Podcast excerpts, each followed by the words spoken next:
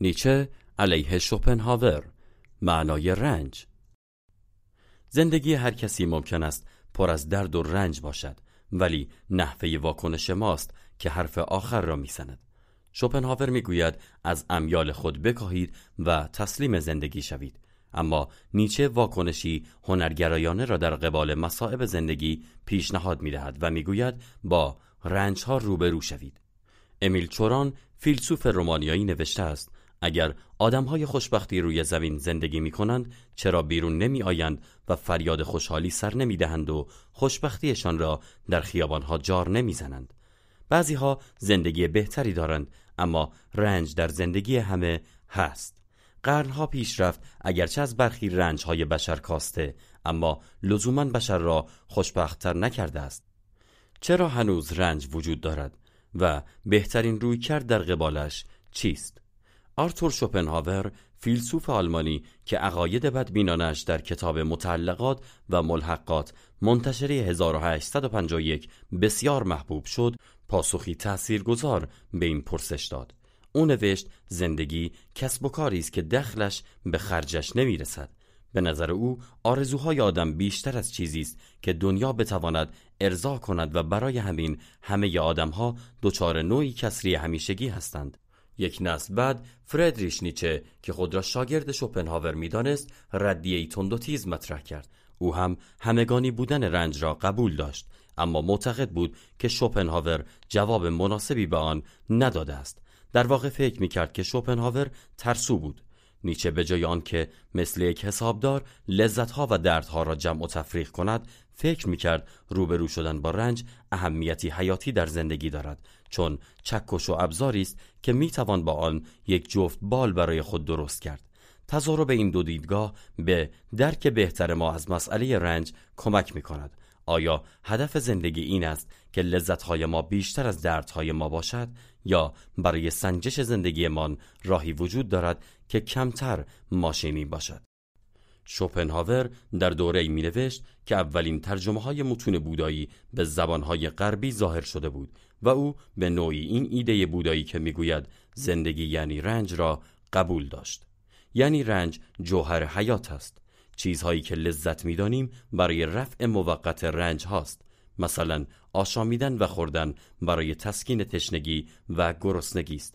در واقع رنج ها همیشه برمیگردند و مسکن های آنها همیشه موقتی است و کار لذت ها این است که مدام در حال خونسا کردن دردها باشند. برای همین همیشه کم میآوریم.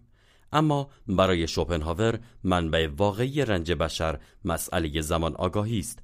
همان چیزی که ما را از حیوانات متمایز می کند به هر حال تمام موجودات زنده دچار لذتها و دردهای جسمانی می شوند اما حیوانات چون در بند گذشته و آینده نیستند از نگرانی و استراب اضافی آزادند.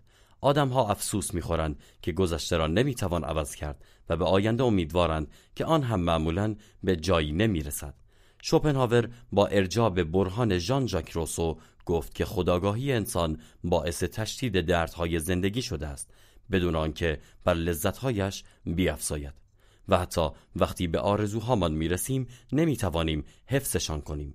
عشق میپژمرد دوستی میمیرد دستاوردها و داراییهای مادی بعد از مدتی دیگر ارضا کننده نیستند.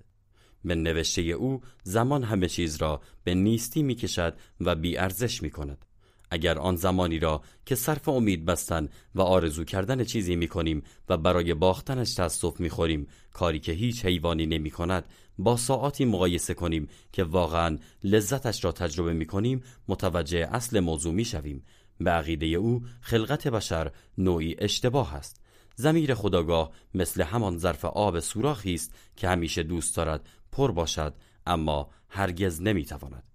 به عقیده شوپنهاور تنها کاری که در این مورد می‌توان کرد این است که همیال و آرزوهامان را محدود کنیم.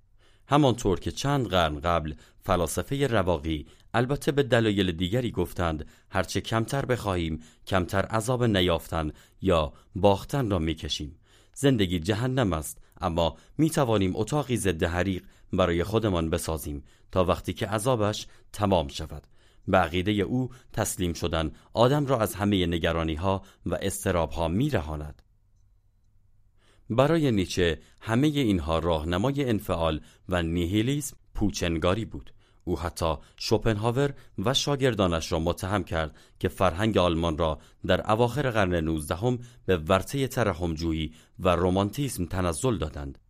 البته نیچه منکر این نبود که حیات بشر پر از رنج است. حتی حرفهای شوپنهاور را درباره منشأ رنج قبول داشت و نظریه زمان آگاهی را پذیرفت اما اتاق ضد حریقی را که شوپنهاور می گفت باید دنبالش باشیم نیچه امری بیهوده می دانست. چون آن را زندگی در انکار می دانست. انکار وضع بشر به نظر او نباید از چشم دنیا پنهان شوی بلکه راهی برای زیستن در آن پیدا کنی و حتی قدردان وجود داشتنت باشی. و به خیال نیچه علا رغم اینکه وجود داشتن درد دارد می‌توان به این قدردانی رسید. چگونه؟ نیچه از تراژدی های یونان و دیگر هنرهای تراژیک مدرن الهام گرفت. مثلا داستان های داستایفسکی. آنها چیزهای زشتی را نمایش می‌دهند اما در این زشتی لذتی مییابند. چرا از آثار تراژیک یا شخصیت های داستایفسکی لذت می‌بریم؟ مگر سادیسم داریم که از رنج دیگران لذت می‌بریم؟ اصلا این آثار هنری به ما یاد می‌دهند که رنج و لذت را نباید تفکیک کرد و مثل شوپنهاور آنها را حساب و کتاب جمع و تفریق کرد. همه خوشی های ما به رنج ما تنیده است. عمق و معنای حیات با غلبه بر رنج به دست می آید بدون تجربه تنهایی عشق را در عمل درک نمی کنید و زیبایی را بدون تجربه زشتی و ایمان را بدون شک کردن و این درد هاست که لذت ها را معنادار می کند. شوپنهاور می خواهد از قید زمان فرار کند اما نیچه می گوید لذت رسیدن را هم بپذیریم. درد و مرگ سرنوشت همگان است. اما برخلاف حیوانات ما فرصت داریم که آن را به چیزی دیگر تبدیل کنیم که هیچ حیوانی نمی‌تواند. به عقیده نیچه جستن لذت در آینده حال شما را خراب می کند و حتی از بدترین رنج ها می توان چیزهای زیبا خلق کرد. البته این روی کرد درد ما را از بین نمی برد اما رنج می تواند جزئی از یک کل باشد. از نظر نیچه شوپنهاور که خودش به بدبینی معروف بود آنقدر قوی نبود که به بدبینی فعال برسد. یعنی سطحی از بدبینی که کماکان رنج انسان را دست بالا می‌گیرد اما در مواجهه با رنج سقوط نمی کند و برای همین هم مثلا از نظر نیچه شخصیت دونکی شد مظهر این نوع بدبینی فعال بود. بقیده نیچه سروانتس خالق دونکی شد. مردی فعال و هدفمند. در دنیای بیرحم و خشن بود که به رغم رنج و شکست و نهایتا مرگ اهدافش را دنبال کرد. بدون آنکه حتی یک بار لذتها و دردهایش را جمع و تفریق کند.